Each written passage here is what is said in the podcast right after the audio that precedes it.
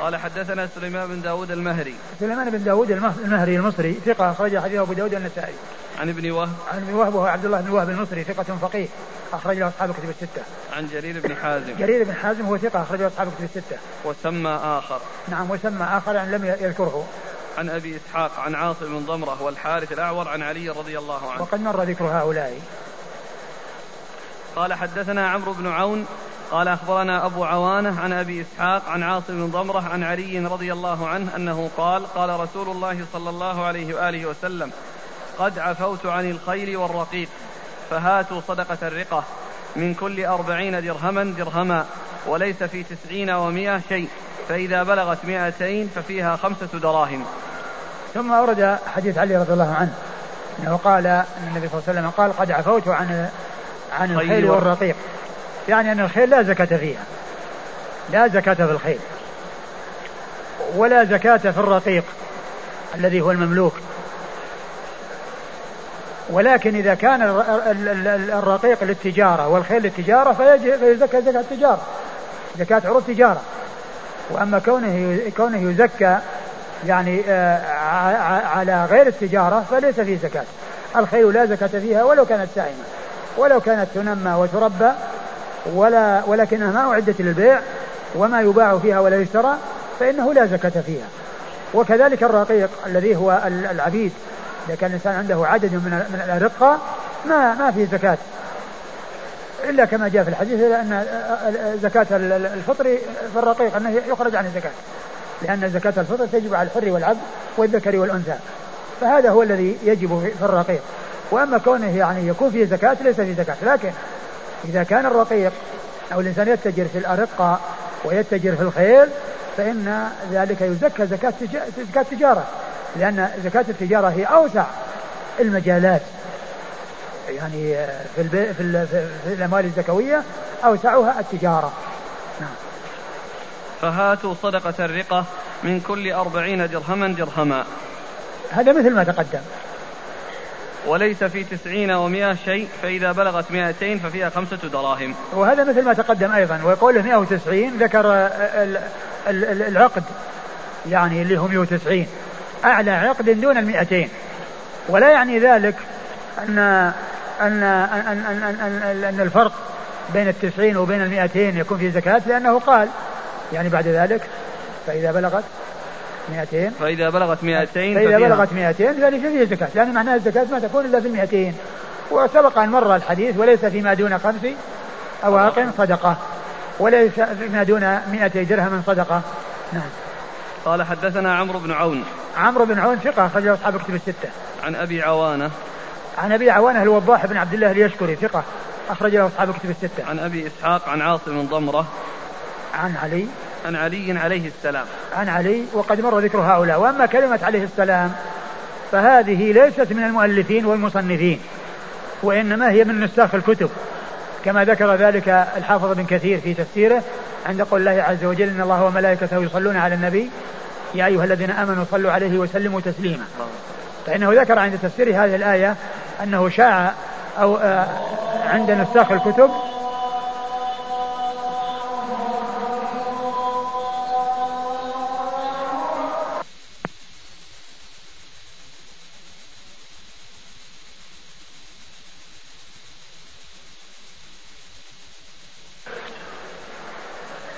أقول أن ذكر آه، عليه السلام بعد ذكر علي رضي الله تعالى عنه وأرضاه آه، قال ابن كثير في تفسيره عند قول الله عز وجل إن الله وملائكته يصلون على النبي يا أيها الذين آمنوا صلوا عليه وسلموا تسليما. قال إن كتابة مثل هذه الكلمة وكذلك كلمة كرم الله وجهه إنما هي من عمل النساخ نساخ الكتب وليست من عمل المؤلفين. وعلى هذا ف ثم قال إن ال... الذي آه، يعني عليه السلف والذي ينبغي أن يكون هو التسوية بين الصحابة. وذلك أن الذي جرت عليه عادة الصحابة عادة السلف أنهم يترضون عن الصحابة ويترحمون على من بعدهم.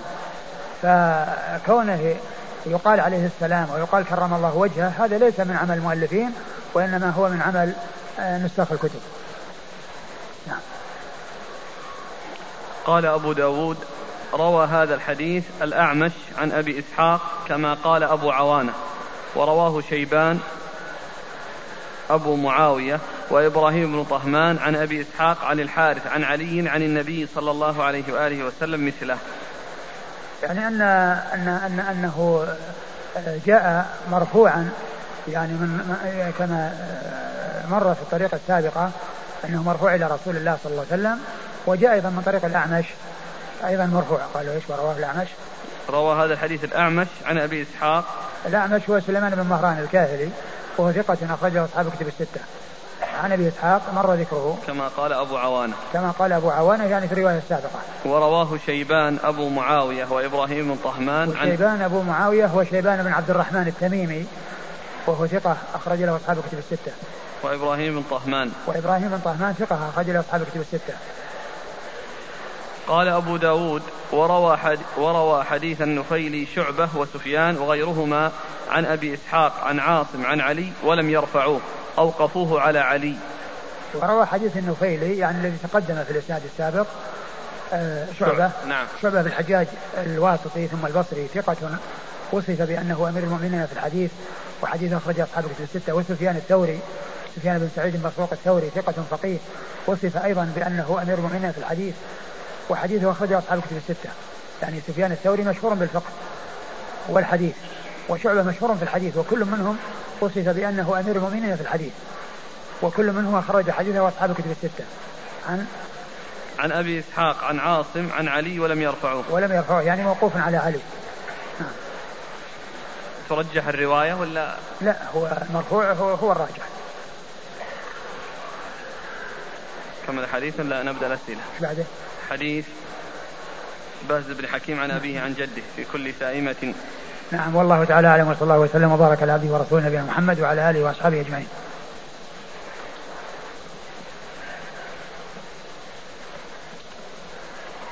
جزاكم الله خيرا وبارك الله فيكم ونفعنا الله بما قلتم.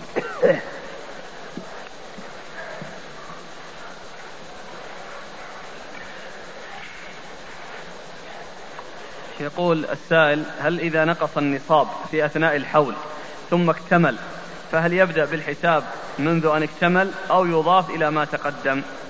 هذا فيه خلاف بين أهل العلم. منهم من قال إنه آه، إذا حصل النقص يعني في آه، أثناء الحول فإنه آه، لا يعتبر بل يكون من اكتماله مرة ثانية يبدأ يحسب الحول. ومنهم من يقول إنه ينظر إلى الطرفين ينظر إلى الطرفين الأول والأخير. ما دام إنه موجود في الأول آه إنه موجود في الأول آه فإنه يعني يكون آه كامل وفي الآخر كامل فإنه آه يعتبر من الأول. والذي يظهر والله أعلم إنه إذا نقص آه إنه ما ما كان المال يعني موجود حال عليه الحول وهو كامل فإنه يستأنف يعني حول جديد. وجبت علي في زكاة الإبل حقة ولكن ليست عندي. فهل يجوز أن أخرج قيمتها؟ أه سبق أن عرفنا في الروايات السابقة أنه إما آه، آه، إذا كانت عنده التي دونها فإنه يعطيها ويعطي عشرين درهما أو آه، شاتين. وإذا كانت عنده التي فوقها فإنه يعطيها ويعطى هو شاتين أو عشرين درهما. هذا هو الذي آه، سبق أن جاء أنه إذا ما وجد عنده السن فإذا تبينت الأسنان فإنه يعطى يؤخذ من السن الأعلى ويعطى الفرق أو يعطي سنا أدنى ويعطي هو الفرق. وهل يجوز إعطاء الزكاة للإبن أو الإبنة إذا كان فقيرين؟ لا ما يجوز. لا تعطى الزكاة لا للأصول ولا للفروع. بل إذا كان فقيرين يجب عليه أن ينفق عليهما.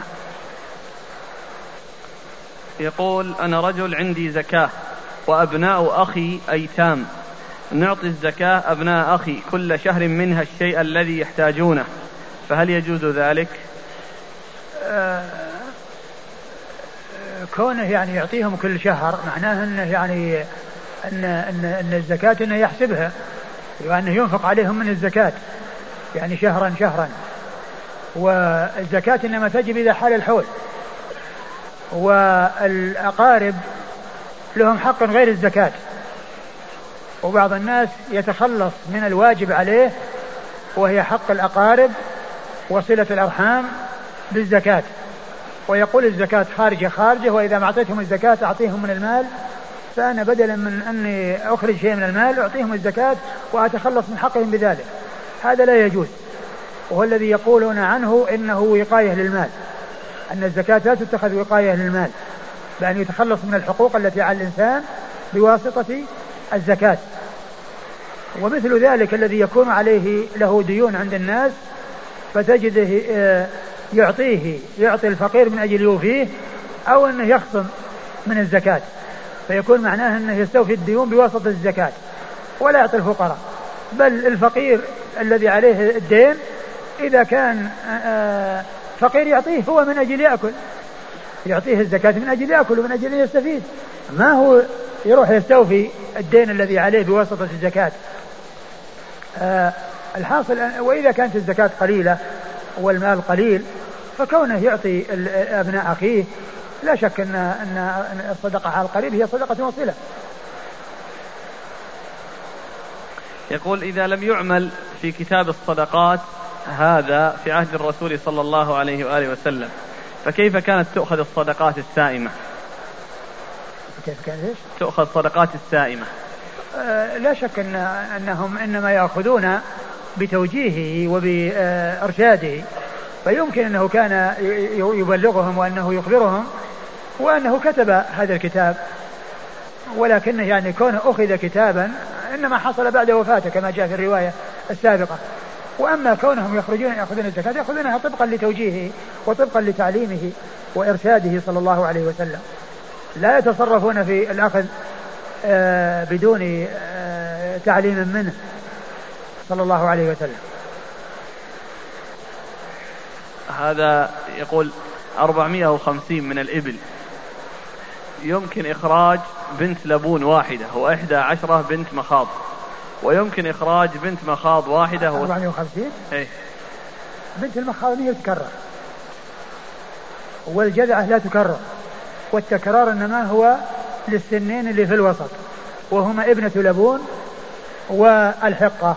هذه هي التي تكرر. في كل أربعين حقة في كل أربعين بنت لبون وفي كل خمسين حقة. أما بنت المخاض ما تأتي إلا في أول في أول آه، نصاب يخرج منه من جنسها. وهو من 25 إلى 35 فلا تتكرر بعد ذلك. ف 450 450 يصير فيها تسع تسع حقاق لأنها يعني آه، خمسين آه، تسع مرات. خمسين تسع مرات يصير فيها تسع حقاق. البقر الذي يعلف في في المزارع هل عليه زكاة؟ وإذا البقر والغنم والإبل إذا كانت تعلف أكثر الحول لا زكاة فيها. الذي يعلف أكثر الحول لا زكاة فيه بقر أو غنم أو إبل. وإذا كان هذا البقر يباع لبنه فكيف يزكى؟ ما يزكى. أقول بيع اللبن أقول كونه يباع لبنه لا يزكى لأن إذا إذا باع اللبن وتوفر نقود وحل عليها فليزكيها. وفي النبات ما سقته الأنهار الحديث. هل يمكن أن يستدل بهذا أن كل ما يخرج من الأرض ففيه زكاة إلا ما خصته الأحاديث؟ ففيه رد على الذين قالوا إن الزكاة في خمس أجناس فقط مما يخرج من الأرض. لا هو هو هو كما هو كما جاء يعني ليس فيما دون خمس أواق خمسة أوسق صدقة. يعني إذا جاء التنصيص على التوثيق.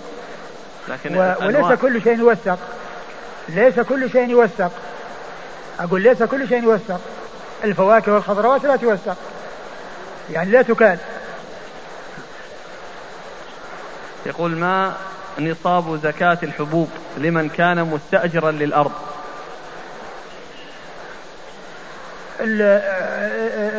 الزكاة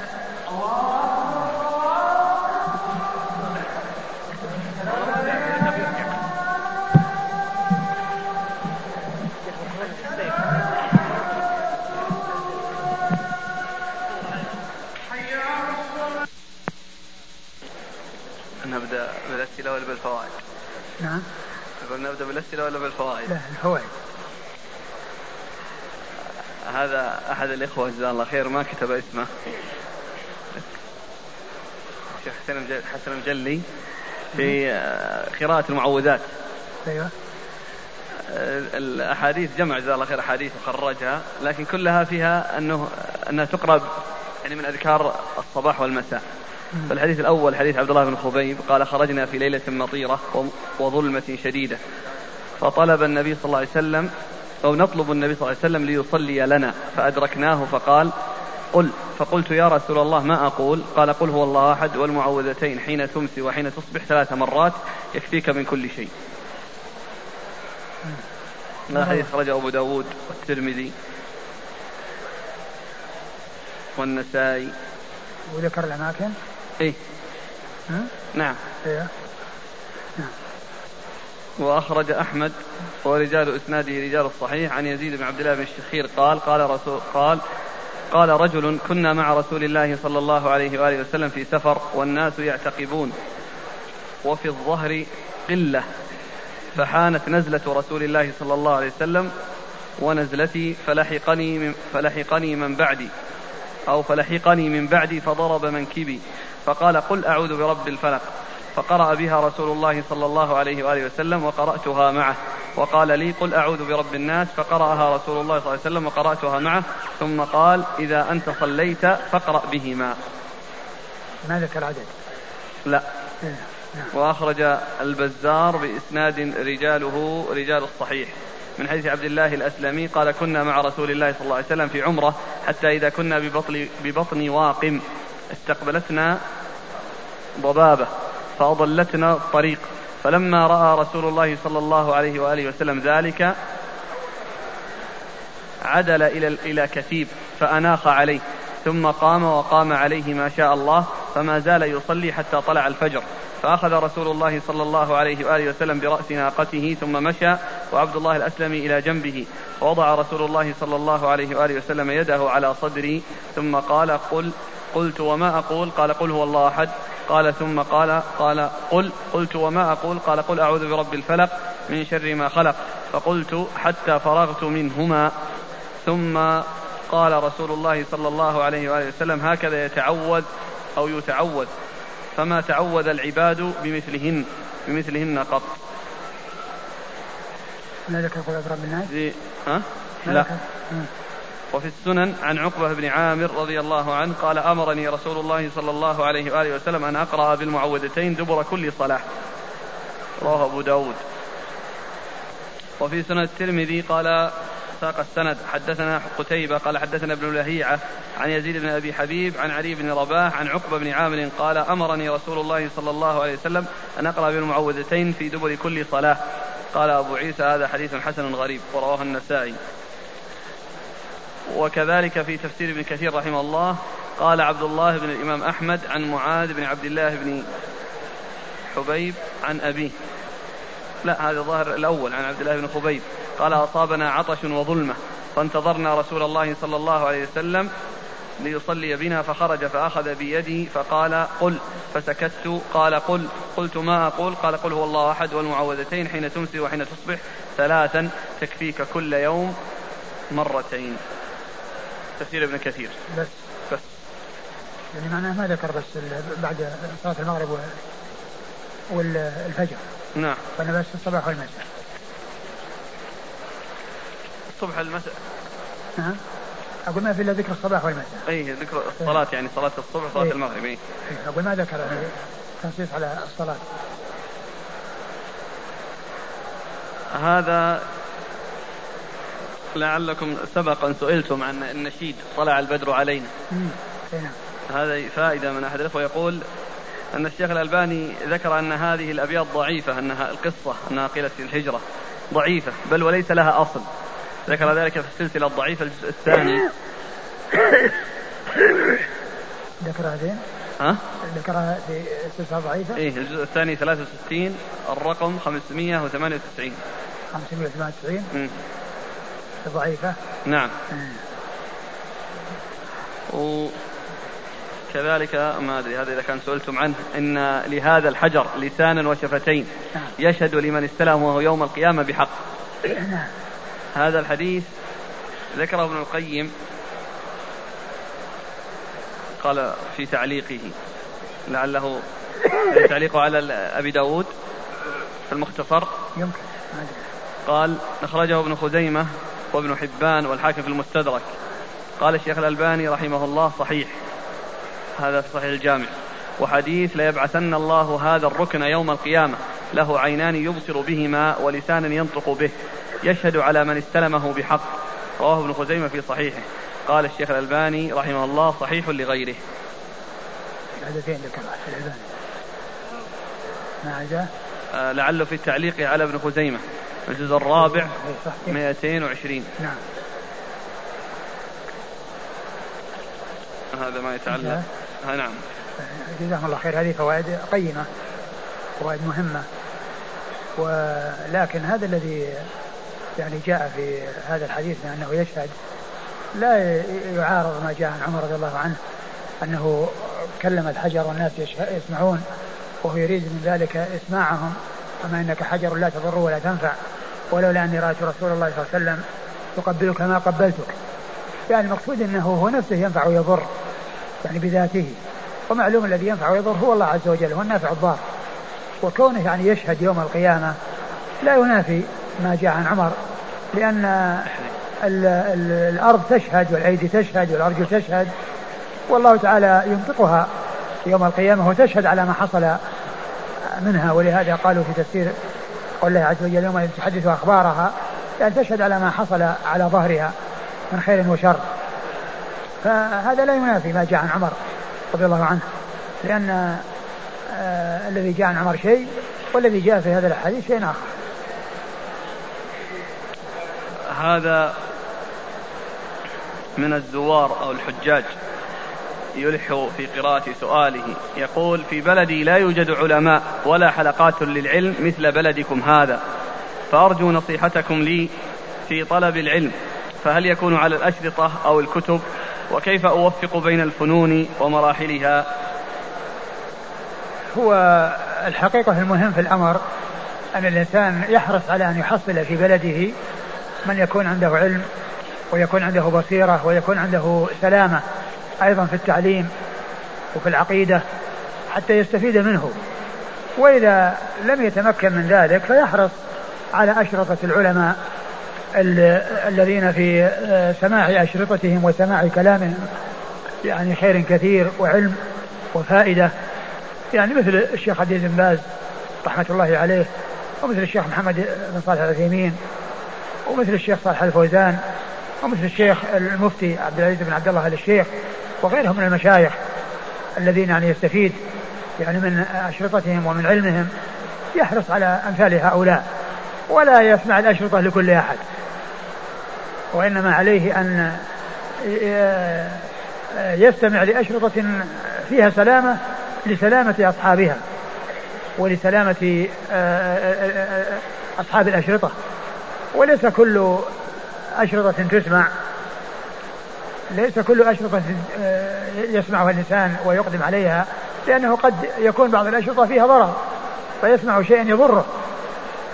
فإذا تيسر له أن يسمع أن يحصل من عنده علم في بلده لا شك أن هذا هو المطلوب. وإذا ما حصل يحرص على اقتناء مثل هذه الأشرطة ومثل الكتب النافعة التي لأمثال هؤلاء. نعم. هذان سؤالان. أولهما يقول نريد من فضيلتكم توضيح حب أهل السنة والجماعة لأهل بيت رسول الله صلى الله عليه وآله وسلم وأنه ليس هناك جفوة ولا شدة من أهل السنة تجاههم. والآخر يقول بعض الإخوة الفضلاء يأخذ على المشايخ عدم ذكر أهل البيت كثيرا وذكر فضلهم. فهل من كلمة عن أهل البيت وبيان فضلهم حتى يزول ما في النفس؟ أه أنا سبق أن في دروس متعددة ذكرت بعض النصوص عن أهل السنة التي فيها بيان قدر أهل البيت واحترامهم وتوقيرهم. وأظن في بالي أن لي محاضرة في هذا خاصة بأهل البيت ومحبة أهل البيت وما ينبغي لأهل البيت يعني في لعلها في في الأشرطة هذه اللي موجودة في الجامعة. وأذكر يعني مما جاء في آل البيت ومحبة آل البيت أن ابن كثير رحمة الله عليه عند تفسير قول الله عز وجل قل لا أسألكم عليه أجرا لمودته في القربى. ذكر عن أبي بكر وعمر عن كل منهما أثرين يدلان على تعظيم أهل البيت وعظيم وبيان شأنهم وعظيم منزلتهم عن أبي بكر أثرين وعن عمر أثرين. أما الأثران اللذان عن أبي بكر فقد أوردهما البخاري في صحيحه. أحدهما أن أبا بكر قال كما في صحيح البخاري والله لقرابة رسول الله صلى الله عليه وسلم أحب أن أصل إلي من قرابتي. والله لقرابة رسول الله صلى الله عليه وسلم أحب إلي أن أصل من قرابتي. يعني آل, أبي آل محمد يحب أن يصلهم أكثر مما يصل آل, آل, بك آل أبي بكر الذين هم قرابته رضي الله عنه وأرضاه. وهذا يبين يعني عظيم منزلة أهل البيت عند أبي بكر رضي الله عنه الذي هو خير هذه الأمة بعد رسول الله صلى الله عليه وسلم. خير أمة محمد صلى الله عليه وسلم خير أمة في الناس وخيرها أصحاب رسول الله صلى الله عليه وسلم وخير أصحاب رسول الله صلى الله عليه وسلم. أبو بكر ثم عمر ثم عثمان ثم علي رضي الله عنهم وعن الصحابة أجمعين. هذا أحد الأثرين. والأثر الثاني وهو أيضا في البخاري ارقبوا محمدا صلى الله عليه وسلم في أهل بيته. يعني راعوا وصيته في أهل بيته صلى الله عليه وسلم. فهذا بيان منه عن نفسه وأيضا أمر لغيره أن يراعي هذا الحق لأهل بيت الرسول صلى الله عليه وسلم. كلام يتعلق إخباره عن نفسه وأن قرابة النبي صلى الله عليه وسلم أحب إليه أن يصلهم من قرابته والأمر والأثر الثاني يأمر الناس بأن يراعوا قرابة رسول الله صلى الله عليه وسلم وأن يرقبوا وصية محمد صلى الله عليه وسلم في أهل بيته. ارقبوا محمدا صلى الله عليه وسلم في أهل بيته. أما الأثران اللذان عن عمر بن الخطاب رضي الله عنهما فأحدهما أن عمر بن الخطاب قال للعباس يوم أسلم والله لإسلامك يوم أسلمت أحب إلي من إسلام الخطاب لو أسلم اللي هو أبوه. قال لأن النبي صلى الله عليه وسلم كان حريصا على إسلامه. لأن النبي صلى الله عليه وسلم كان حريصا على إسلامه. والأثر الثاني وهو في البخاري أن عمر بن الخطاب رضي الله عنه لما أصاب الناس قحط وخرج يستسقي استسقى بالعباس واختار العباس ليستسقي للناس ويدعو لهم. واختاره لقرابة من رسول الله صلى الله عليه وسلم. فقال اللهم إنا كنا إذا أجدبنا توسلنا إليك بنبينا. يعني بدعاء. طلبنا منه الدعاء وتوسلنا بدعائه فتسقينا. وإنا نتوسل إليك بعم نبينا فأسقنا. قم يا عباس فادعو الله. قال بعم نبينا. ما قال بالعباس لأنه يريد من ذلك الرابطة أو السبب الذي جعله يختار لأنه عم النبي صلى الله عليه وسلم. اختاره لعمومته للنبي صلى الله عليه وسلم. وإنا نتوسل إليك بعم نبينا. ما قال نتوسل إليك بالعباس؟ لأن قصده العمومة والقرابة التي يعني بين العباس وبين رسول الله صلى الله عليه وسلم وكونه عمه. فهذان أثران أحدهما أثران في صحيح البخاري عن عن أبي بكر وأثران أحدهما في صحيح البخاري والثاني لا أدري أذكر أين هو. وابن كثير رحمه الله ذكر هذه الآثار وطريقة أهل السنة في احترام أصحاب أهل بيت الرسول صلى الله عليه وسلم عند تفسير هذه الآية. قل لا أسألكم عليه أجرا إلا مودة في القربة وبين أن أن المراد بهذه الآية ليس المراد به آه قرابة النبي صلى الله عليه وسلم الذين هم آه أولاده والذين هم علي وعمه وإنما المقصود من ذلك أو المقصود بالآية أن آه الرسول صلى الله عليه وسلم طلب من قريش أنهم لما بينه وبينهم ما بينه وبينهم من القرابة يتركوه يبلغ رسالة ربه إذا ما ساعدوه على تبليغها إذا لم يكونوا عونا له على التبليغ يخلوا بينه وبين دعوة ربه يسألهم لما بينه وبينهم من القرابة. فقول قل لا أسألكم عليه أجرا لمودة في القربى ليس المقصود من ذلك أن تودوا قرابتي. وإن المقصود من ذلك لما بيني وبينكم من القرابة أن تجعلوني أبلغ رسالة ربي. وذكر أثرا عن ابن عباس في صحيح البخاري في هذا المعنى. ولما ذكر أن المراد بهذه الآية هو ما جاء عن ابن عباس في الأثر الذي في صحيح البخاري عند ذلك بين أن آل البيت ومنزلتهم وعظيم قدرهم أن هناك نصوص تدل على فضلهم وتدل على تعظيمهم وتوقيرهم وأنه جاء عن الصحابة بل جاء عن الصديق الأعظم أبو بكر رضي الله عنه وعن عمر رضي الله عنه وذكر الآثار وذكر بعض النصوص التي جاءت عن رسول الله صلى الله عليه وسلم. فهذا من من مما كان عليه آه، سلف هذه الأمة بل خير هذه الأمة وأفضل هذه الأمة أبو بكر وعمر رضي الله تعالى عنهما. وفي بالي أن في محاضرة لي قديمة عن أهل البيت ومنزلة أهل البيت ولعلها موجودة في المكتبة الصوتية بالجامعة يقول أنا سائل من المغرب. عندنا في بلدنا عندما يتأخر نزول المطر أقوم بحمل علم وتجتمع القرى المجاورة لقريتنا ونذهب جميعا إلى ولي من أولياء الله الصالحين ونسوق بقرة ونذهب بالدفوف والطبول إلى ذلك الولي. فنذبح عنده وندعو وندعوه المطر. وندعوه؟ هكذا كتب. وندعوه المطر. فيأتي بالفرج ويسقط المطر. فأخبرني بعض الناس أن هذا لا يجوز. فهل فعلي هذا صحيح أم لا؟ وماذا علي؟ وهل أحمل لهم العلم أم لا؟ هذا الفعل الذي فعلته من أبطل الباطل وأنكر المنكرات. كون كونكم تذهبون إلى قبر وتذبحون عنده وتسألونه المطر أو تسألون منه أن يطلب لكم المطر. هذا من أبطل الباطل. وهذا العمل الذي عملته عليك أن تتوب إلى الله عز وجل منه وتندم على ما مضى ولا تعود إلى ما قد حصل. ولا تعمل هذا العمل مرة أخرى ولا تحمل هذا العلم ولا تجمع الناس ولا تذهب بهم وإنما ال ال إذا حصل القحط وحصل الجد اسأل الله عز وجل كل يسأل الله عز وجل. وإذا حصل أن أنه آآ آآ حصل استسقاء أو أن الولاة يعني طلبوا منكم أو طلبوا من من من الرعية أو من أحد من الرعية أن يحصل منهم الاستسقاء يفعلون لأن هذه سنة رسول الله صلى الله عليه وسلم. أما الذهاب إلى أصحاب القبور والاستغاثة بأصحاب القبور فهذا شرك بالله عز وجل. والإنسان آه، يحذر أشد الحذر من هذا العمل السيء الذي هو أسوأ الأعمال.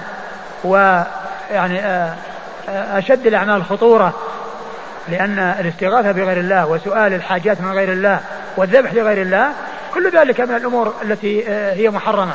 والرسول صلى الله عليه وسلم قال لعن الله من ذبح لغير الله. لعن الله من ذبح لغير الله. فهذا العمل الذي عملته من أنكر المنكرات وأبطل الباطل وعليك التوبة وأن تندم على ما قد مضى وتحذر الناس من هذا العمل ولا تعود آه، لمثل هذا العمل. بالنسبة لوزن الذهب فإن بعض الكتب الفقهية تذكر أن 85 غرام. سمعنا من فضيلتكم 92 نعم هو الذي ذكره شيخنا الشيخ عبد باز رحمة الله عليه هو 92 غراما. يقول لي محل أبيع فيه زجاج النوافذ وقد سألت عن زكاة هذه البضاعة فقالوا لي لا زكاة فيها. وسماحتكم تقولون فيها الزكاة لأنها عروض تجارة. فكيف أزكي عن السنوات السابقة؟ وكيف أزكي تجارتي الآن؟ لا أنت الآن عندك زجاج تبيعه وإذا كنت تبيع الزجاج وتبيع وتشتري في الزجاج فتجارتك عروض تجارة. وأما إذا كنت عامل أو صانع وإنما تشتري الزجاج لتركبه في البيوت ولا تشتريه من أجل تبيع وتشتري فأنت الآن تعتبر عامل. هذا الذي تأخذه وتحصله من النقود آه، في مقابل هذا العمل إذا توفر عندك نقود وادخرتها وحال عليها الحول تزكيها. تزكيها. وأما إذا كنت تبيع وتشتري في الزجاج فشأنه آه، كالبيع والشراء في السكر والبيع والشراء في الحديد والبيع والشراء في السيارات والبيع والشراء في, الإبل والبيع والشراء في الغنم وغير ذلك. إذا كان هذا وضعه. الثاني أنه عروض تجارة. فما الحكم في السنوات الماضية؟ يزكي يعني يقدر يعني يحتاط لدينه ويعرف يعني آه يعني يخرج الشيء الذي يعتقد أن ذمته برأت فيه. عما مضى. عن كل سنة من السنوات. إذا كان يبيع ويشتري بالزجاج. نعم عروض نعم. إيه؟ هذا سؤال له تعلق بعروض التجارة يقول هل يحسب الإنسان أدوات عمله مع السلع؟ كالميزان والرفوف. لا لا هذه ما تحسب هذه ليست مما يباع ويشترى. لأن هذه مثل الدكان. أقول هذه مثل الدكان. الدكان يعني الذي هو له. يعني كونه وضع يضع فيه هذا أو يضع الرفوف أو الميزان الذي أشياء يعني آه، يستعين بها أو السيارات التي ينقل عليها البضائع ما تباع ولا تشترى. وإنما هي مكان توضع فيه البضاعة. وإنما المقصود البضاعة التي تعرض البيع والشراء. ما سقت السماء فيه العشر. يقول إذا كان يسقي أحيانا وأحيانا. آه آه بعض أهل العلم ذكر أنه إذا كان يعني فيه هذا وفيه هذا يعني أنها يصير آه، فيه ثلاث أرباع العشر. يعني أظن في كتب الفقه ما هو في ذكره هذه آه، الشيخ محمد في أدب المشي إلى الصلاة وكذا لكن آه، إذا إذا أخرج العشر ولو كان يعني حصل منه يعني أنه كان يتعب في, في أثناء السنة يعني لا شك أن هذا خير له. ولكن أنه إذا كان هذا وهذا وأخرج ثلاثة أرباع العشر له وجه من جهة أن هناك كلفة وهناك عدم كلفة. ليست الكلفة متحققة دائما كالذي يخرج منه في نصف العشر وليست عدم الكلفة متحققة دائما كالذي يخرج في آه، العشر يقول إذا كلفت الزراعة أو إذا كلفت الزارع لإعداد زراعته تكاليف معينة ثم كانت فائدة إنتاجه في العام الأول تقدر بنفس قيمة التكاليف فبالتالي يكون قد استعاد ما خسره لإعداد زراعته. فهل في هذه الفائدة زكاة؟ المال الذي في حوزته وهو الزرع الذي استوى لا ينظر إلى إلى كونه يعني تكلف فيه أو خسر فيه وأنه يعني ما يكون فيه زكاة. هذا مال ظاهر يزكى. ولو كان عليه دين. ولو كان عليه دين فإنه يزكى. هذا يقول هل تصح الصلاة على سجادة مبسوطة على فراش نجس نعم تصح. إذا كان الإنسان بينه وبين نجاسة حائل فكأن تكون على الأرض أو على مكان آخر ولكن الذي يباشره طاهر فإنه فإنها تصح الصلاة. لأنه ليس من شرط ال ال ال يعني إزالة النجاسة أن تكون الأرض التي تحته ولو كان بينه وبينها مسافة أن تكون طاهرة بل لو كانت الأرض نجسة وفوقها سجادة ويصلي على السجادة ما يؤثر لأن الذي يباشر هو السجادة. الذي يباشر هو الطاهر. لا يباشر النجس. إذا كان الطلاق بائنا هل يجوز للمرأة الخروج من من المنزل؟ آه نعم يجوز لها الخروج. بل أن بعض العلماء يقول إنه ليس له ليس لها سكنى وليس لها نفقة. ما حكم سحب المال عن طريق آلات الصرف؟ علما بأن بعض البنوك تأخذ أربع ريالات مقابل سحب ألف ريال. أه لا أدري عن إذا كان المقصود بهذه الآلات أن لها قيمة يعني ولها شيء مقابلها لأنها تسهل فمثل هذا لا بأس به لأن هذه الوسيلة تجعل الإنسان يعني يسحب في الليل وفي النهار وفي أي وقت فكونه دفع آه، مقابل هذه البطاقة مبلغا من المال من أجل أن يتحصل على مراده في أي وقت شاء. هذه منفعة ظاهرة وتلك الوسيلة التي اتخذت للوصول إلى تلك المنفعة لا بأس بها. إذا كان المقصود يعني من يعني من آه، ذلك قيمة يعني هذه البطاقة وأن هذه البطاقة آه، لها قيمة من أجل أنه يستفاد يستحب بها في أي وقت فالقيمة معتبرة وقيمة صحيحة ما في بأس في هذا والله تعالى أعلم وصلى الله وسلم وبارك على عبده ورسوله نبينا محمد وعلى آله وأصحابه أجمعين. بسم الله الرحمن الرحيم. الحمد لله رب العالمين. والصلاة والسلام على عبد الله ورسوله نبينا محمد وعلى آله وصحبه أجمعين. أما بعد. قال الإمام أبو داود السجستاني رحمه الله تعالى في باب زكاة السائمة قال حدثنا موسى بن إسماعيل قال حدثنا حماد قال أخبرنا بهز بن حكيم. قال حاء وحدثنا محمد بن العلا قال أخبرنا أبو أسامة عن بهز بن حكيم عن أبيه عن جده رضي الله عنه أن رسول الله صلى الله عليه وآله وسلم قال في كل سائمة إبل في أربعين بنت لبون ولا يفرق إبل عن حسابها من أعطاها مؤتجرا قال ابن العلاء مؤتجرا بها فله أجرها ومن منعها فإنا آخذوها وشطر ماله عزمة من عزمات ربنا عز وجل. ليس لآل محمد منها شيء. بسم الله الرحمن الرحيم.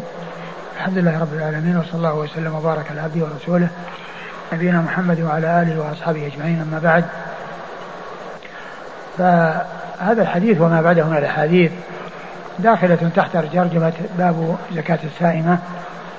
وقد مر جملة من الأحاديث في ذلك وهذا منها هو حديث باز بن حكيم بن معاوية بن حيدة عن أبيه عن جده رضي الله تعالى عنه أن النبي صلى الله عليه وسلم قال في كل سائمة إبل زكاة في كل أربعين آه، في كل أربعين بنت لبون.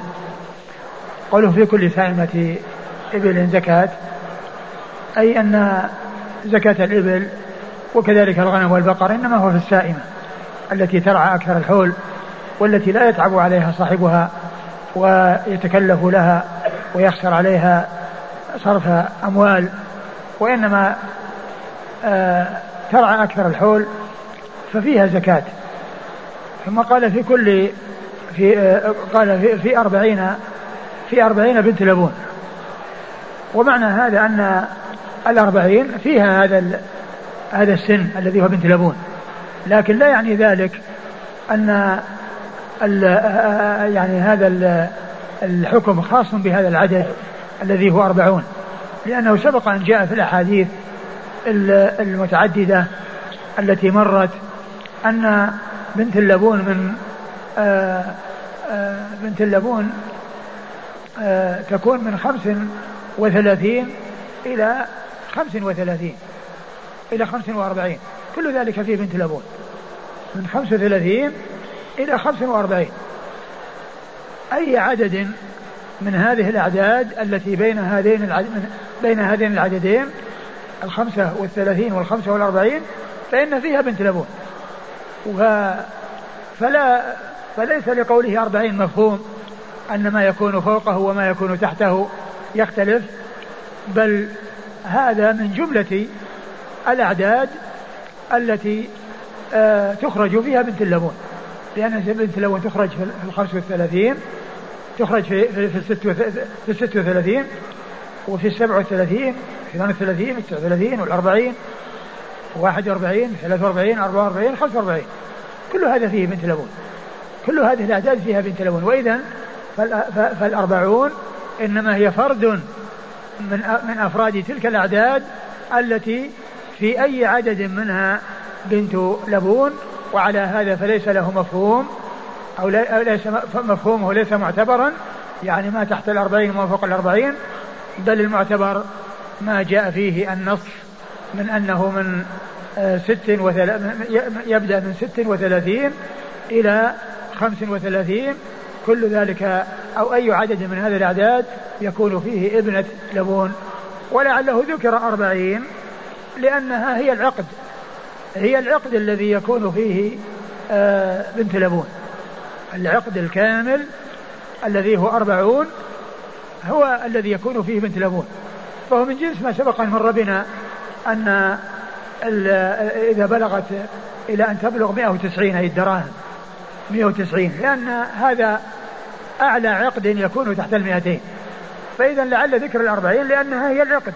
لكن ليس معنى ذلك أن ما قبلها وما تحتها فوقها ما تحتها وما فوقها يعني يكون بخلاف ذلك لأن منطوق حديث أنس وحديث ابن عمر والأحاديث المتقدمة أنه من من ست وثلاثين إلى خمس وثلاثين فإنها فإنه يكون فيها آه، ابنة لبون آه ثم قال إيش؟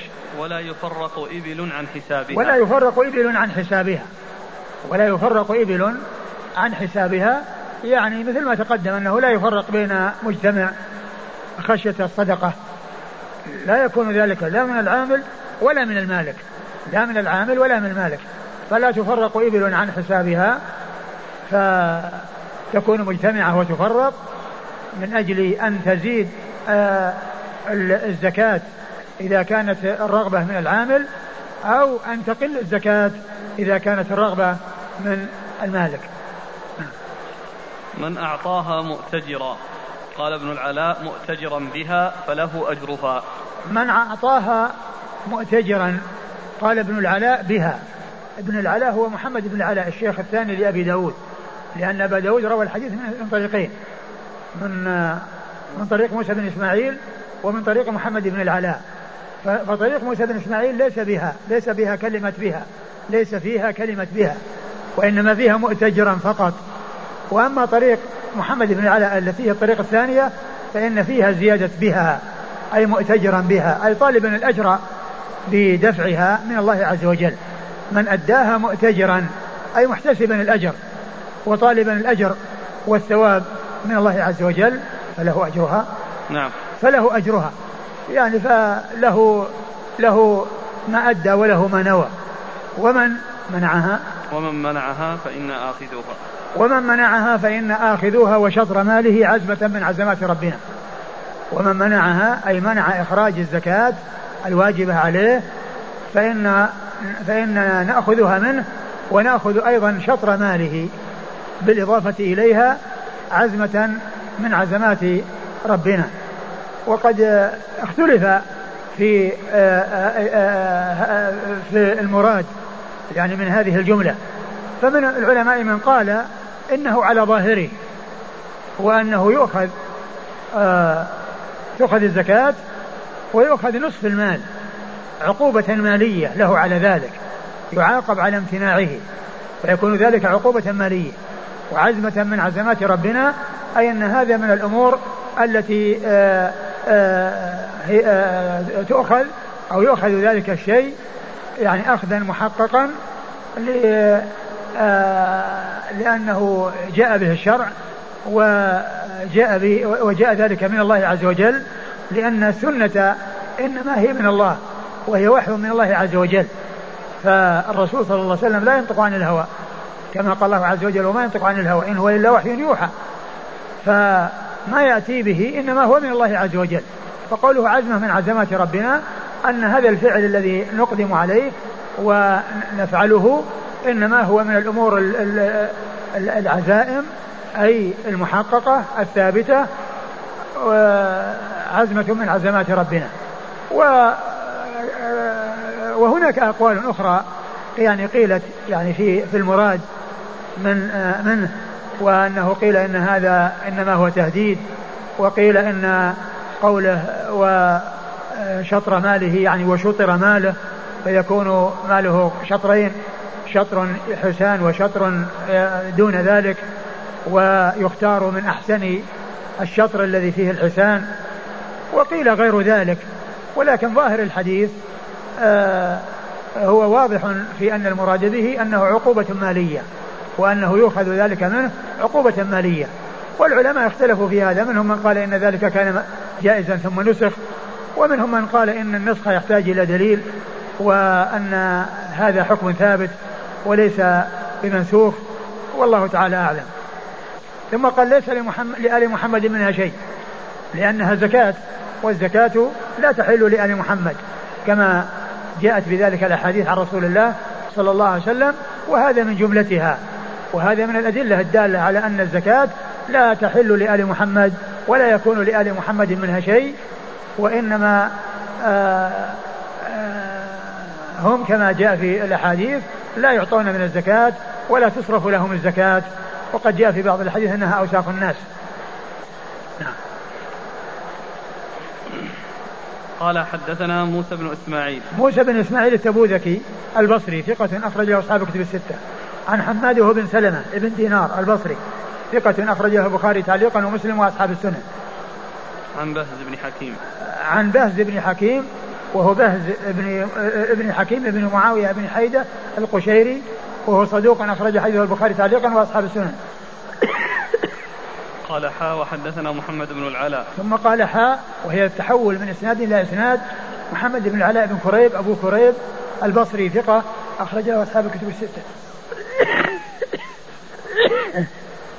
عن أبي أسامة. عن أبي أسامة حماد بن أسامة البصري ثقة أخرج له أصحاب الكتب الستة. عن بهز بن حكيم عن أبيه. عن بهز بن حكيم عن أبيه وهو حكيم بن معاوية بن حيدة وهو صدوق أخرج حديثه البخاري تعليقا وأصحاب السنة. عن جده معاوية بن حيدة القشيري صاحب رسول الله صلى الله عليه وسلم وحديثه أخرجه البخاري تعليقا وأصحاب السنة.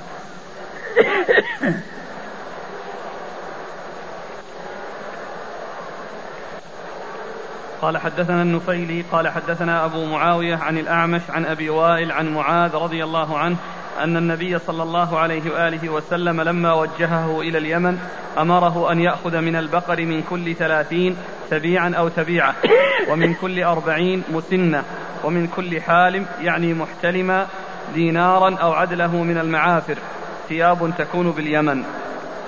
ثم ورد أبو داود حديث معاذ بن جبل رضي الله عنه. وأن النبي صلى الله عليه وسلم أمره أن يأخذ من كل ثلاثين من البقر تبيع أو تبيعة ومن كل من كل أربعين مسنة ومن كل أربعين مسنة. وهذا فيه دليل على أن نصاب البقر ثلاثون وأن ما قل عن الثلاثين لا زكاة فيه وهو تسع وعشرون لأنه ما بلغ النصاب. فالحد الأدنى لما تخرج فيه زكاة البقر هو ثلاثون الذي هو النصاب. فإذا بلغه فإنه يكون فيه تبيع أو تبيعة والتبيع أي ذكر أو أنثى يعني هذا أو هذا.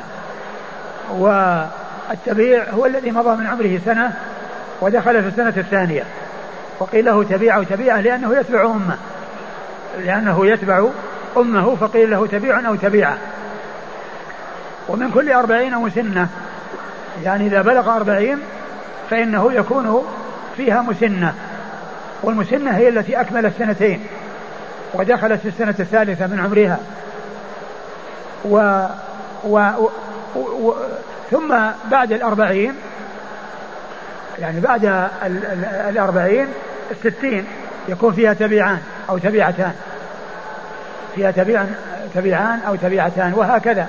في كل أربعين مسنة وفي كل ثلاثين آه تبيعة أمره أن يأخذ. لما وجهه إلى اليمن أمره أن يأخذ من البقر من كل ثلاثين تبيعا أو تبيعة ومن كل أربعين مسنة ومن كل حالم يعني محتلما دينارا أو عدله من المعاثر ثياب تكون باليمن. يعني معناه أنه آه، يعني زكاة البقر. هي مبنية على الثلاثين والأربعين. فإذا كانت ثلاثين فيها تبيع أو تبيع وإذا كانت أربعين فيها مسنة. والخمسين ليس فيها شيء. ليس فيها يعني غير غير المسنة. وإذا صارت ستين يكون فيها تبيعان وإذا صارت سبعين يصير فيها تبيع ومسنة. وإذا صارت ثمانين يصير فيها مسنتان. وهكذا.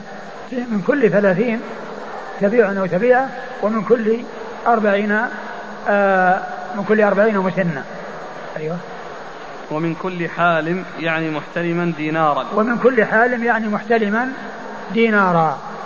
والمقصود من ذلك الجزية يعني على النصارى الذين في اليمن. يؤخذ من كل حالم يعني محتلما أي البالغ الذي بلغ الحلم يؤخذ عنه دينار أو يؤخذ عليه دينار جزية. آه ف وهذا يدل على أن الجزية إنما تؤخذ من المحتلمين وأنها تؤخذ من البالغين وأنها تؤخذ من الذكور عن كل حالم أي محتلم دينار وهي جزية تؤخذ من النصارى. يعني إذا أقروا آه وفتحت البلاد وأقروا على بقاء وبقوا آه على دينهم ولم يدخلوا في الإسلام فإنها تؤخذ منهم الجزية. تؤخذ منه الجزية ومقدارها دينار عن كل محتلم وعن كل حالم دينار أو إيش؟ أو عدله من المعافر. أو عدله أي قيمته أو ما يساويه من المعافر وهي وهي أكسية وبرود. آه تنسب إلى قبيلة من القبائل معروفة مشهورة بهذا الاسم فهو إما دينار أو ما يقابلها من الألبسة التي تنسج في اليمن وتصنع باليمن ويقال لها معافر. قال حدثنا النفيلي. النفيلي عبد الله بن محمد النفيلي ثقة أخرج حديثه البخاري وأصحاب السنن. عن أبي معاوية. عن أبي معاوية محمد بن خازم الضرير الكوفي ثقة أخرج له أصحاب كتب الستة. عن الأعمش. عن الأعمش وهو سليمان بن مهران الكاهلي الكوفي ثقة أخرج له أصحاب كتب الستة. عن أبي وائل. عن أبي وائل وهو شقيق بن سلمة وهو ثقة مخضرم أخرج له أصحاب كتب الستة. عن معاذ. عن معاذ بن جبل رضي الله تعالى عنه صاحب رسول الله صلى الله عليه وسلم وحديثه أخرجه أصحاب كتب الستة. ما ذكره الخطابي عند قوله تبيع؟ قال عند قوله تبيع. قال تبيع الذكر. قال ليس في أصول الزكاة مدخل للذكران من المواشي إلا في صدقة البقر. اللي عنده الآن غنم وما بين الضان والمعز فهل له أن يخرج من ذكورها. نعم يخرج. أقول يخرج من ذكورها لكن هنا مقصوده هنا يعني كونه يعني ينص على أن فيه تبيع إنما جاء في آه، آه، فيما يتعلق بالبقر وجاء أيضا فيما يتعلق بالنسبة للإبل في موضوع واحد وهو ابن اللبون إذا لم توجد بنت مخاض. ابن اللبون الذكر إذا لم توجد بنت مخاض. فيكون آه، فيكون آآ الزيادة التي في السن في الذكر من أجل الزيادة في مقابل الفضيلة التي في الأنثى من حيث الصغر. و ال ال وإذا كانت الغنم يعني ذكورا يخرج منها ذكر. ولكن إذا كانت ذكورا وإناثا بالنسبة للغنم فإنه يخرج منها يعني يعني أناثي أو يخرج منها أنثى. وإذا كانت كلها ذكورا أو الغالب عليها الذكور فإنه يخرج منها ذكور. يعني وأيضا سبق أن مر بنا أن تيس الغنم يعني أنه لا يأخذه المصدق إلا أن يشاء المصدق يعني أنه يؤخذ التيس. يعني معناه أنه يمكن أن يؤخذ التيس. ولهذا قال آه، سبق المرء ولا يؤخذ في ولا ولا تيس الغنم ولا تيس إلا أن يشاء المصدق الذي هو المالك. لأنه قد يكون بحاجة إليه. أهل الغنم يقولون أن تيس أنواع فيه تيس الفحل الذي يضرب فيما هو دون ذلك. فهم قد لا يخرجون الفحل وإنما دونه. على كل هو هو الذي يخرج من الأوساط. وإذا كان الغالب الذكور يؤخذ ذكر وإذا كان الغالب الإناث يؤخذ أنثى ويؤخذ من الأوساط. لا الخيار ولا الأشرار وإنما يؤخذ من الوسط. قال حدثنا عثمان بن أبي شيبة والنفيلي وابن المثنى. قالوا حدثنا أبو معاوية قال حدثنا الأعمش عن إبراهيم عن مسروق عن معاذ رضي الله عنه عن النبي صلى الله عليه وآله وسلم مثله. ثم ورد الحديث عن طريق حديث معاذ من طريق أخرى وقال مثله أي مثل الرواية السابقة التي جاءت عن أبي وائل عن معاذ. التي جاءت عن أبي وائل عن معاذ مثلها الطريقة هذه الطريقة الأخرى التي جاءت عن مسروق عن معاذ. قال حدثنا عثمان بن أبي شيبة. عثمان بن أبي شيبة ثقة اخرج حديث البخاري ومسلم وأبو داود والنسائي في عمل اليوم والليله وابن ماجه. والنفيلي وابن المثنى. النفيلي هو محمد هو عبد الله محمد الذي مر ذكره. وابن المثنى هو محمد المثنى العنزي أبو موسى الملقب الزمن ثقة أخرج له أصحاب الكتب الستة بل هو شيخ لأصحاب الكتب الستة. عن أبي معاوية عن الأعمش عن إبراهيم. إبراهيم هو بن يزيد بن قيس النخعي الكوفي ثقة فقيه أخرجه أصحاب الكتب الستة. عن مسروق. مسروق هو بن الأجدع وهو ثقة أخرجه أصحاب الكتب الستة. عن معاذ. عن معاذ وقد مر ذكره.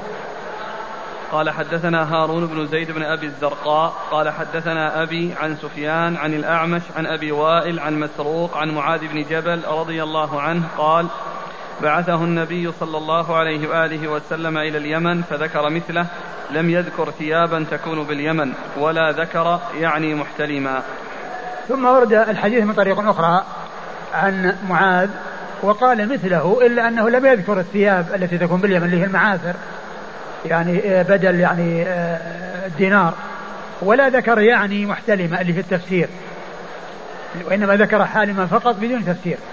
وإنما ذكر حالما فقط بدون تفسير فكلمة يعني محتلما يعني تفسير لحالم هذه ليست موجودة في هذه الرواية وليس فيها ذكر آه، عدل الدينار من المعافر الذي هي الثياب اليمنية. نعم. قال حدثنا هارون بن زيد بن أبي الزرقاء. هارون بن زيد بن أبي الزرقاء صدوق؟ نعم. صدوق أخرجه أبو داود. والنسائي. أبو داود والنسائي. عن أبيه. عن أبيه وهو ثقة. ثقة. أخرج أبو داود والنسائي. ثقة أخرجه أبو داود والنسائي. عن سفيان عن عن الأعمش سفيان وهو الثوري. سفيان بن سعيد المسروق الثوري. ثقة فقيه. أخرجه أصحاب كتب الستة. عن الأعمش عن أبي وائل عن مسروق عن معاذ بن جبل. وقد مر ذكرهم.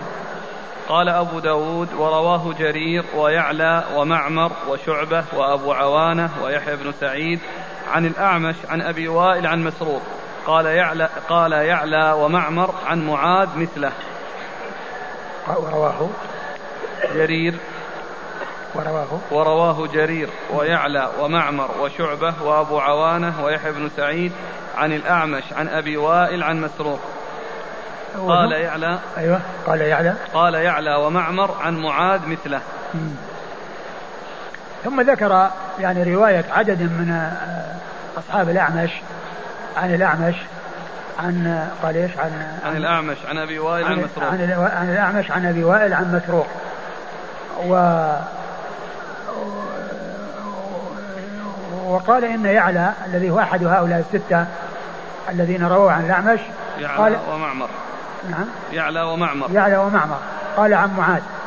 يعني قال عن معاذ في روايته عن مسروق عن معاذ. نعم. عن الطريق الأو- الأولين يعني رواه مرسل. نعم. مرسل وهذا يعني آه، أسنده إلى معاذ. نعم. قال أبو داود ورواه جرير. جرير بن عبد الحميد. ابن عبد الحميد الضبي الكوفي ثقة أخرجه أصحاب كتب الستة. ويعلى يعلى بن عبيد الطنافسي وهو ثقة أخرج له. أصحاب الكتب. ثقة أخرج له أصحاب الكتب. ومعمر. ومعمر بن راشد الأزدي ثقة أخرجه أصحاب كتب الستة. وشعبة. وشعبة بن الحجاج الواسطي ثم البصري ثقة أخرج له أصحاب كتب الستة. وأبو عوانة. وأبو عوانة الوضاح بن عبد الله اليشكري ثقة أخرج له أصحاب كتب الستة. ويحيى بن سعيد. ويحيى بن سعيد القطان البصري. ثقة أخرج له أصحاب كتب الستة. عن الأعمش عن أبي وائل عن مسروق. وقد مر ذكرهم. قال حدثنا مسدد قال حدثنا أبو عوانة عن هلال بن حباب عن ميسرة عن عن ميسرة أبي صالح عن سويد بن غفلة. قال سرت أو قال أخبرني من سار مع مصدق النبي صلى الله عليه وآله وسلم. فإذا في عهد رسول الله صلى الله عليه وآله وسلم ألا تؤخذ قال سرت أي. أو سار. سرت أو قال أخبرني من سار مع مصدق النبي صلى الله عليه وآله وسلم. فإذا في عهد رسول الله صلى الله عليه وآله وسلم ألا تأخذ من راضع لبن. ولا تجمع بين مفترق ولا تفرق بين مجتمع. وكان إنما يأتي المياه حين ترد الغنم. فيقول أدوا صدقات أموالكم.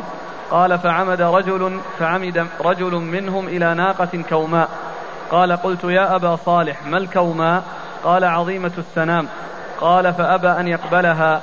قال إني أحب أن تأخذ خير إبلي. قال فأبى أن يقبلها. قال فخطم له أخرى دونها. فأبى أن يقبلها. ثم خطم له أخرى دونها فقبلها.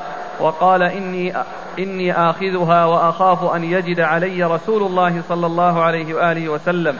يقول لي عمدت إلى رجل فتخيرت عليه إبلة. ثم أورد أبو داود حديث مصدق النبي صلى الله عليه وسلم. حديث سويد بن غفلة عن مصدق النبي صلى الله عليه وسلم. آه قال إيش؟ إيش؟ فإذا في عهد رسول الله صلى الله عليه في وسلم عهد رسول الله يعني في كتابه. نعم. ألا تأخذ من راضع لبن. ألا تأخذ يعني يعني هذا كلام موجه إلى المصدق. ألا تأخذ من راضع لبن.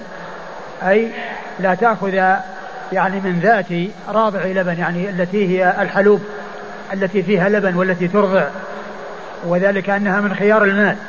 فإذا أخذها معناه أنه أخذ من خيار المال لأنه فيها لبن و... وترضع. نعم. ولا تجمع بين مفترق. ولا تجمع بين مفترق ولا تفرق بين مجتمع خش... من أجل الصدقة. لا تجمع بين مفترق من أجل أن تكثر الصدقة وهذا خطاب للمصدق. وذلك بأن يكون آه واحد مثلا عنده مئة واحد والثاني مئة واحد متفرقة فيجمعها من أجل أن يحصل ثلاث شياه لأن لو كان كل واحد منهم على حدة ما عليه إلا شاة واحدة. لأن من أربعين إلى مئة وعشرين ما فيها إلا شاة فإذا زادت واحدة صار فيها شاتين. إلى مئتين فإن زادت واحدة صار فيها ثلاث شياه فإذا كان واحد عنده غنم مئة واحد والثاني مئة واحد صارت مئتين واثنين. لو بقي الماء كل على ما هو عليه فإنه لا يؤخذ إلا شاتين شاة من هذا وشاة من هذا. لكن إذا جمع بين الغنمين أخذ منها ثلاث. فهنا قال لا تجمع بين متفرق لا تجمع المتفرق من أجل أن تزيد الصدقة ولا تفرق بين مجتمع. ولا تفرق بين مجتمع أي خطاب للعامل من أجل أن تكثر الصدقة بأن يكون مثلا اثنين كل واحد عنده أربعين شاة وهم خلطة فيفرق يأخذ من هذا شاة ومن هذا شاة ويفرقها. فهذا مثال آه، آه، آه، الجمع التفريق بين المجتمع والجمع بين المتفرق من أجل أن تكثر الصدقة وهذا خطاب للعامل. نعم. وكان إنما يأتي المياه حين ترد الغنم فيقول أدوا صدقات أموالكم. وكان إنما يأتي المياه حين ترد الغنم. وهذا فيه دليل على أن الناس أو أن العامل يذهب إلى أصحاب المواشي على مياههم. ما يجلس في مكان ويكلفهم أن يسوقوا غنمهم إليه وأن يأتوا إليه حتى يزكي أموالهم بل هي على ما هي عليه. يكون في المورد وفي المياه وإذا وردت الغنم أو الإبل فإن أو البقر فإنه يأخذ آه، الزكاة منها. فمن أجل أن لا يشق على الناس فلا يجلس جانب ثم يبلغ الناس أن يأتوا إليه من أجل أن يأخذ منهم الزكاة. وإنما هو يأتي على مياههم. فهذا يدل على أن العامل يذهب إلى أصحاب المواشي على المياه التي ترد عليها مواشيهم ويأخذ الزكاة منهم دون أن يكلفهم أن آه، يأتوا إليه وأن يسوقوا غنمهم إليه وأن ينتقلوا من من أماكنهم إلى المكان الذي يكون فيه. بل يبقون على ما هم عليه وعلى آه، وضعهم الذي هم عليه وهو يأتي ويأخذ الزكاة منهم على مياههم أيوة ويقول هاتوا. أدوا صدقات أموالكم. أدوا صدقات أموالكم. أدوا صدقات أموالكم وكما هو معلوم من, من الوسط. لا من الخيار ولا من الشرار لأنها لو أخذت الخيار لكان في ذلك إضرار بأصحاب الأموال. ولو أخذت الشرار لكان في ذلك إضرار بالفقراء. ولكن يؤخذ الوسط. يؤخذ الوسط. كما سيأتي في الحديث إن الله لم يأمركم بخيره ولم آه لم لم يأخذ منكم خيره ولم يأمركم بشره. يعني معناه لا لا هذا ولا هذا وإنما يؤخذ من الوسط فعمد رجل منهم إلى ناقة كوماء. فعمد رجل منهم يعني أصحاب المواشي إلى ناقة كوماء يعني والكومة فسرها بأنها يعني آآ آه، آآ آه، كثيرة الشحم يعني ثمينة. فأبى أن يأخذها المصدق لأن حقه دون ذلك لأن الواجب هو الوسط وهذه من الخيار. ولكن كما سيأتي لا بأس إذا إذا إذا رضي المصدق بأن يدفع شيئا أحسن من الوسط وأدى الخيار بطواعية منه وبرضا منه لا بأس أن تقبل منه لأنه سيأتي في الحديث يعني ما يدل على ذلك. ولكن المصدق آه لم يكن لعله لم يكن عنده علم في أن ذلك سائغ وخشي أن النبي صلى الله عليه وسلم إذا رأى يعني هذا الحسن وهذا الثمن أن يكون عمد إلى خيار ماله فأخذها منه. فعمد رجل منهم إلى ناقة كوماء قلت قال قلت يا أبا صالح ما الكوماء؟ قال عظيمة السلام. قال فأبى أن يقبلها. قال إني أحب أن تأخذ خير إبلي. قال فأبى أن يقبلها. قال فخطم له أخرى دونها فأبى أن يقبلها ثم خطم له أخرى دونها فقبلها. يعني خطم يعني وضع الخطام في رأسها يقودها به لأن الإبل آه تخطم عندما يراد أن تقاد تقاد بالخطام. وأما إذا كانت في المراعي لا لا تخطم لأن الخطام قد يكون سببا في ضررها بأن يعلق في شجرة أو ينشف في شجرة فتنحبس. بسبب ذلك فيؤدي إلى هلاكها أو إلى يعني آه، آه، انحباسها مدة طويلة فيؤدي ذلك إلى الهلاك. فهي تخطم عند الحاجة. وأما في بالنسبة للمرعى وكونها تذهب المراعي لا يكون عليها خطام. لأن الخطام يؤدي إلى أن ينشف في الشجر ويعلق في الشجر فيكون في ذلك آه، يكون ذلك سببا في ضررها. وهو خطم يعني إنه وضع الخطام في رأس الناقة وجاء يقودها بالخطام. وقال إني أخ إني آخذها وأخاف أن يجد علي رسول الله صلى الله عليه وآله وسلم. يقول لي عمدت إلى رجل فتخيرت عليه إبلة. وهذا يدل على أن هذه الإبل الثلاث كلها من الخيار وأن كل واحدة يعني آه، أرفع من الثانية. وكان أعطى ناقة كومة ثم واحدة دونها ثم الثالثة ومع ذلك أيضا هو خائف أنه إذا جاء إلى النبي صلى الله عليه وسلم يقول عمدت إلى إبله وأخذت خياره. قال حدثنا مسدد. مسدد بن مسرهد البصري ثقة أخرج حديث البخاري وأبو داود والترمذي والنسائي. عن أبي عوانة عن هلال بن خباب. أبو عوانة مر ذكره وهلال بن خباب هو صدوق رجل أصحاب السنن. صدوق أخرجه أصحاب السنن. عن ميسرة أبي صالح. عن ميسرة أبو صالح وهو مقبول أخرج له. أبو داود والنسائي. أبو داود والنسائي. عن سويد بن غفلة. عن سويد بن غفلة وهو آه تابعي مخضرم أخرج حديثه أصحاب الكتب الستة. وسويد بن غفلة هذا آه ومعه آخر آه هو المعرور بن سويد. كل منهما مخضرمون. وكانوا وكل منهما معمر. كل من الاثنين معمر. وهذان الاثنان أحدهما كان عمره مئة وعشرين سنة وكان أسود شعر الرأس واللحية. طبعا بدون خضاب يعني بدون أن يخضب بالسواد وإنما كان خلقة. والثاني كان يصلي بالناس التراويح في رمضان وعمره 125 سنة.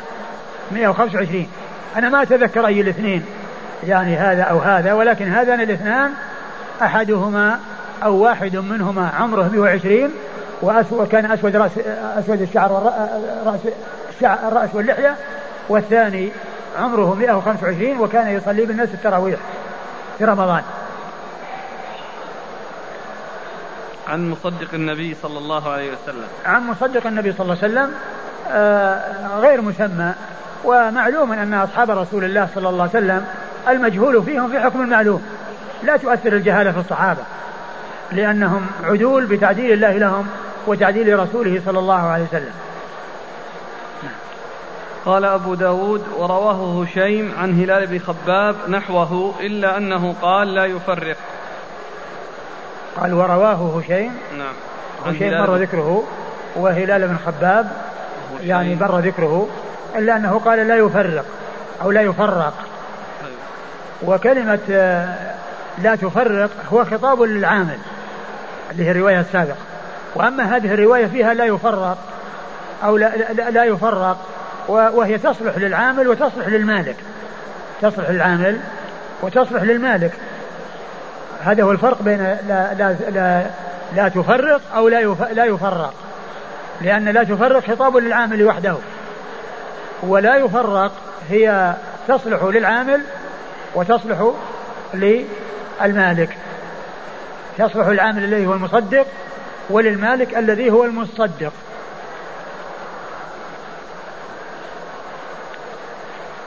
قال حدثنا محمد بن الصباح البزاز قال حدثنا شريك عن عثمان بن أبي زرعة عن أبي ليلى الكندي عن سويد بن غفلة قال أتانا مصدق النبي صلى الله عليه وآله وسلم فأخذت بيده وقرأت في عهده لا, لا يجمع بين مفترق متفرق. ولا يفرق بين مجتمع خشية الصدقة ولم يذكر راضع لبن.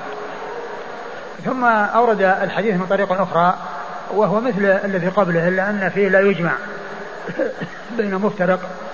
يعني واحدة من الاثنتين ليس المقصود أن الاثنتين جاءت مع بعض وين المقصود واحدة منهما ولهذا واحدة بين القوسين. نعم. وليس فيه لا يؤخذ راضع يعني راضع لبن. راضع لبن نعم.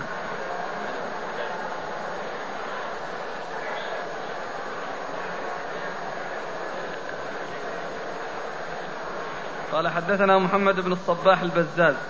محمد بن الصباح البزاز ثقة أخرجه أصحاب كتب الستة. عن شريك. عن شريك بن عبد الله النخعي الكوفي القاضي وهو صدوق آه، آه، اختلط لما ولي القضاء. وهو يخطئ كثيرا وحديثه أخرجه البخاري تعليقا ومسلم وأصحاب السنة. عن عثمان بن أبي زرعة عن عثمان بن أبي زرعة وهو ثقة أخرجه البخاري وأصحاب السنن. وهو ثقة أخرجه البخاري وأصحاب السنن. عن أبي ليلى الكندي. عن أبي ليلى الكندي وهو ثقة نعم أخرج له البخاري في الأدب المفرد وأبو داود بن ماجه. البخاري في الأدب المفرد وأبو داود بن ماجه. عن سويد بن غفلة. عن سويد بن غفلة وقد مر ذكره.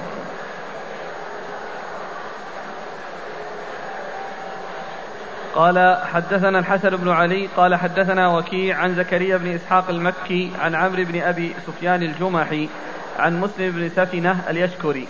قال الحسن روح يقول مسلم بن شعبة. قال استعمل نافع بن علقمة أبي على عرافة قومه فأمره أن يصدقهم. قال فبعثني أبي في طائفة منهم فأتيت شيخا كبيرا يقال له سعر بن ديسم. فقلت إن أبي بعثني إليك يعني لأصدقك. قال ابن أخي وأي نحو تأخذون؟ قلت نختار حتى إنا نتبين ضروع الغنم. قال ابن أخي فإني أحدثك أني كنت في شعب من هذه الشعاب على عهد رسول الله صلى الله عليه وآله وسلم في غنم لي فجاءني رجلان على بعير فقال لي إنا رسول رسول الله صلى الله عليه وآله وسلم إليك لتؤدي صدقة غنمك فقلت ما علي فيها فقال شاه فأعمد إلى شاة قد عرفت مكانها ممتلئة محضا وشحما فأخرجتها إليهما فقال هذه شاة هذه شاة الشافع وقد نهانا رسول الله صلى الله عليه وآله وسلم أن نأخذ شافعا قلت فأي, فأي شيء تأخذ تأخذان؟ قال عناقا جذعة أو ثنية. قال فأعمد إلى عناق معتاط والمعتاط التي لم تلد ولدا وقد حان ولادها فأخرجتها إليهما فقال ناولناها فجعلاها معهما على بعيرهما ثم انطلقا. ثم ورد أبو داود حديث الشعر بن ديسم آه أنه قال إيش؟ تعيد الكلام من أوله قال آه أول الحديث. استعمل نافع بن علقمة يقول مسلم بن سفن اليشكري. نعم. استعمل نافع بن علقمة أبي على عرافة قومه فأمره أن يصدقهم. آه، استعمل نافع بن علقمة أبي الذي هو والد مسلم بن سفنة أو مسلم بن شعبة على عرافة قومه. وعلى عرافة قومه يعني معناه هو المسؤول عن القبيلة. العريف هو المسؤول عن القبيلة الذي آه، يرجع إليه في شأن القبيلة والذي آه، ترجع إليه القبيلة يعني آه، لأنه مرجعها. هذا هو العريف. وقال على عرافة قومه يعني على كونه مرجعا للقبيلة. وقد جاء في أحاديث ذكر العرفاء وأن وأنه يكون هناك لكل آه، جماعة يعني أناس آه، عرفاء يعرفون بهم ويكونون مرجعا لهم. ومما جاء ذلك ومما جاء في ذلك ما جاء في الحديث الصحيح في قصة سبي سبي في غزوة حنين السبي في غزوة حنين وأن أنهم جاءوا ويعني طلبوا من النبي صلى الله عليه وسلم أن يرد عليهم السبي. ف يعني كان قد حصل أن وزع. فالرسول صلى الله عليه وسلم قال إننا آه إنهم جاءوا وأنهم يعني يرغبون كذا وكذا وإننا نريد أن نرد عليهم سبيهم فمن رضي وطابت نفسه فذاك وإلا فإننا نعطيه بدلا من ما أعطيناه في أول شيء يفيئه الله علينا. فقالوا طيبنا طيبنا يعني ارتفعت الأصوات طيبنا طيبنا. فقال لا حتى يأتي عرفاؤكم.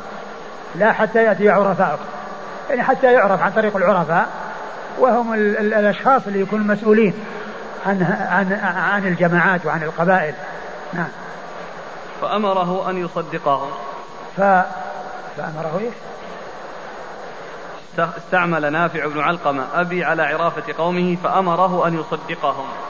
فأمره استعمل استعمل نافع بن علقمة أبي على عرافة قومه فأمره أن يصدقهم. أمره ولا أمرني؟ أمره قال فبعثني أبي في نعم. طائفة منه أمره نعم. أمر يعني آه، آه، أباه فهو أي أبوه بعث ابنه الذي هو آه، مسلم بن ثفنة أو مسلم بن شعبة. فذهب وجد إيش فأتيت شيخا كبيرا يقال له سعر بن ديسم. فأتيت شيخا كبيرا يقال له سعر بن ديسم. ف... فقلت إن أبي بعثني إليك يعني لأصدقك. إن أبي بعثني إليك لأصدقك يعني لأخذ زكاة مالك. لأصدقك يعني أخذ زكاة مالك لأن المصدق هو الذي يأخذ زكاة المال. العامل الذي يرسل لأخذ زكاة المال. فقال قال ابن أخي وأي نحو تأخذون؟ قال ابن أخي وأي نحو تأخذون؟ يعني أي شيء تأخذ إيش النوع الذي تأخذون؟ فقال إننا نتبين إننا نتبين آه نختار حتى إنا نتبين ضروع الغنم. إننا نختار يعني في الزكاة حتى نتبين ضروع الغنم. يعني كونها آه، ثديها كبير وضرعها كبير وأنه يعني فيها لبن كثير نتبين نختار حتى إننا نتبين يعني في الاختيار. يعني معناه أنهم يأخذون الخيار. يعني هذا الذي آه، أخبره. ف أخبره بأن الأمر بخلاف ذلك.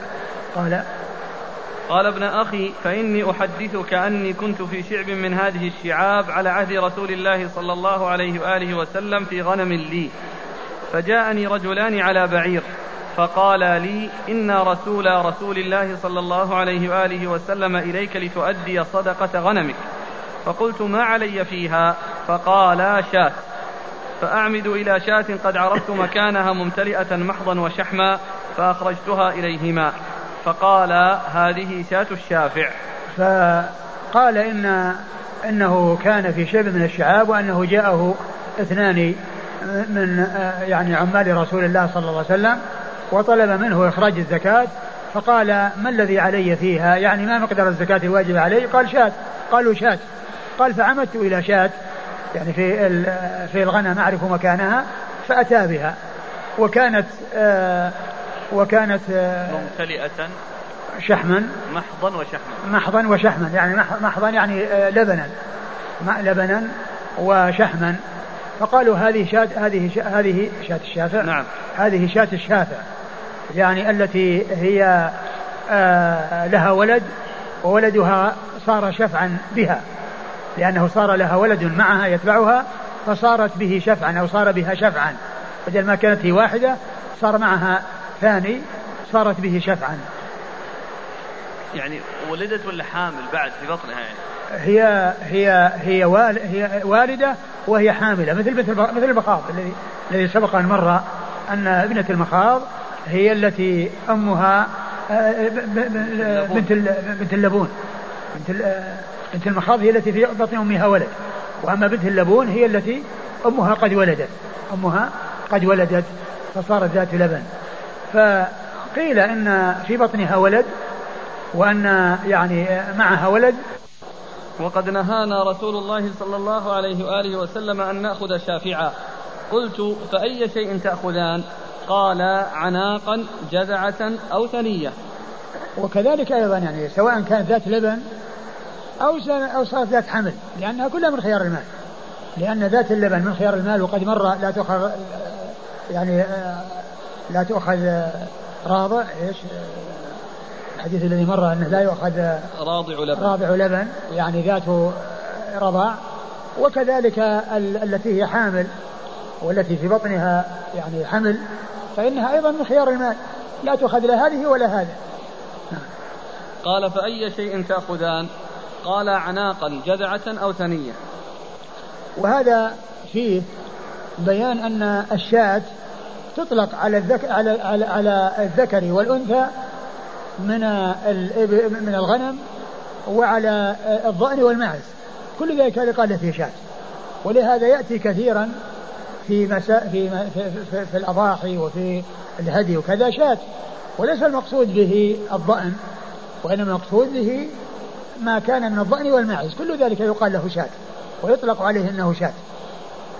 فهنا قال فأي شيء تأخذون؟ قال قالوا عناقا أو عناقا جذعة أو ثنية. عناقا جذعة أو ثنية. والعناق يعني معلوم أنها دون آه، أن تكمل سنة. العناق هي التي لم تكمل سنة وهي التي لا تجزي في الأضحية. لا تجزي في الأضحية. ولا والثنية هي التي أكملت سنة. فصارت ثنية وهي التي يضحى بها ويهدى بها وتكون هديا. ولعل الغنم أكثرها من هذا القبيل الذي هو من ال من ال الذي لم يكمل لم يكمل السنة فقالوا إما هذا وإما هذا. العناق. العناق هي من المعز ما لم يكمل سنة جذعة. الجذعة هي التي أكملت السنة.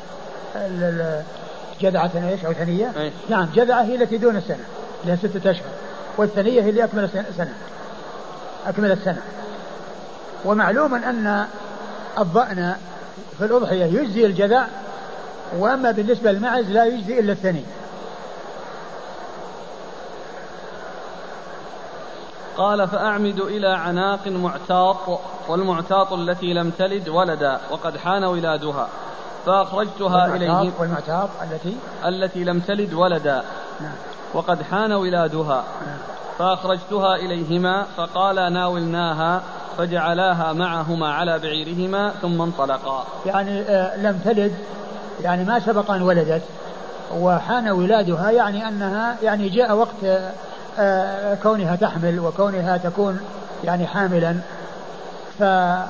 فقال ناولنا إياها فناولوه ناولهم إياها وهما راكبان فذهبا بها.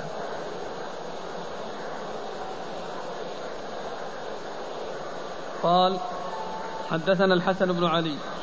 الحسن بن علي الحلواني ثقة أخرج حديث أصحاب الكتب إلا النسائي. عن وكيع. عن وكيع بن الجراح الرؤاسي الكوفي ثقة. أخرج له أصحاب الكتب الستة. عن زكريا بن إسحاق المكي. عن زكريا بن إسحاق المكي وهو ثقة أخرج أصحاب الكتب. وهو ثقة أخرج له أصحاب الكتب الستة. عن عمرو بن أبي سفيان الجمحي. عن عامر بن أبي سفيان الجمحي عن عمرو بن أبي سفيان الجمحي وهو ثقة نعم أخرج له البخاري في الأدب المفرد وأبو داود والترمذي والنسائي. البخاري في الأدب المفرد وأبو داود والترمذي والنسائي. عن مسلم بن سفينة اليشكري. عن مسلم بن سفينة أو ثفنة وهو آه، مقبول أخرج له أبو داود والنسائي. أبو داود والنسائي. عن عن مسلم عن سعر بن الجيسم نعم. عن سعر بن الجيسم وهو مخضرم وقيل له صحبة. مخضرم وقيل له صحبة. أخرج أبو داود والنسائي. أخرج حديث أبو داود والنسائي. حديث. والحديث يعني فيه هذا الرجل الذي هو مسلم, مسلم. وفيه أيضا يعني هذا الذي مختلف في صحبته. سعر. الذي هو سعر بن الديسم والحديث ضعفه الألباني.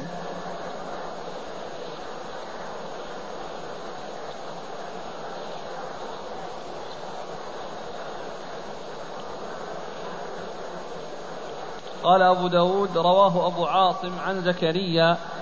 قال أيضا مسلم بن شعبة كما قال هناك في الإسناد قال قال روح.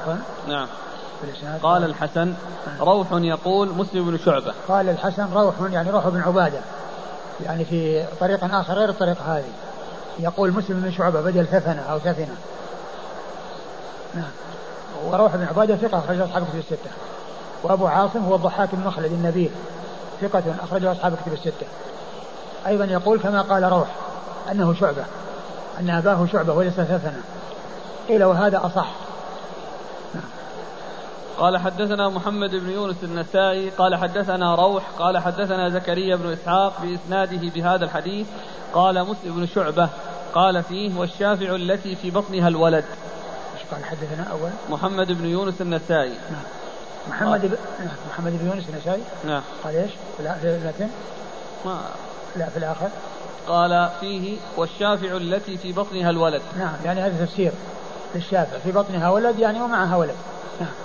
قال حدثنا محمد بن يونس النسائي. آه، إيش قال عنه؟ ثقة خير أبو داود. ثقة خير أبو داود. عن روح عن زكريا بن إسحاق بإسناده. مر ذكرهما نعم.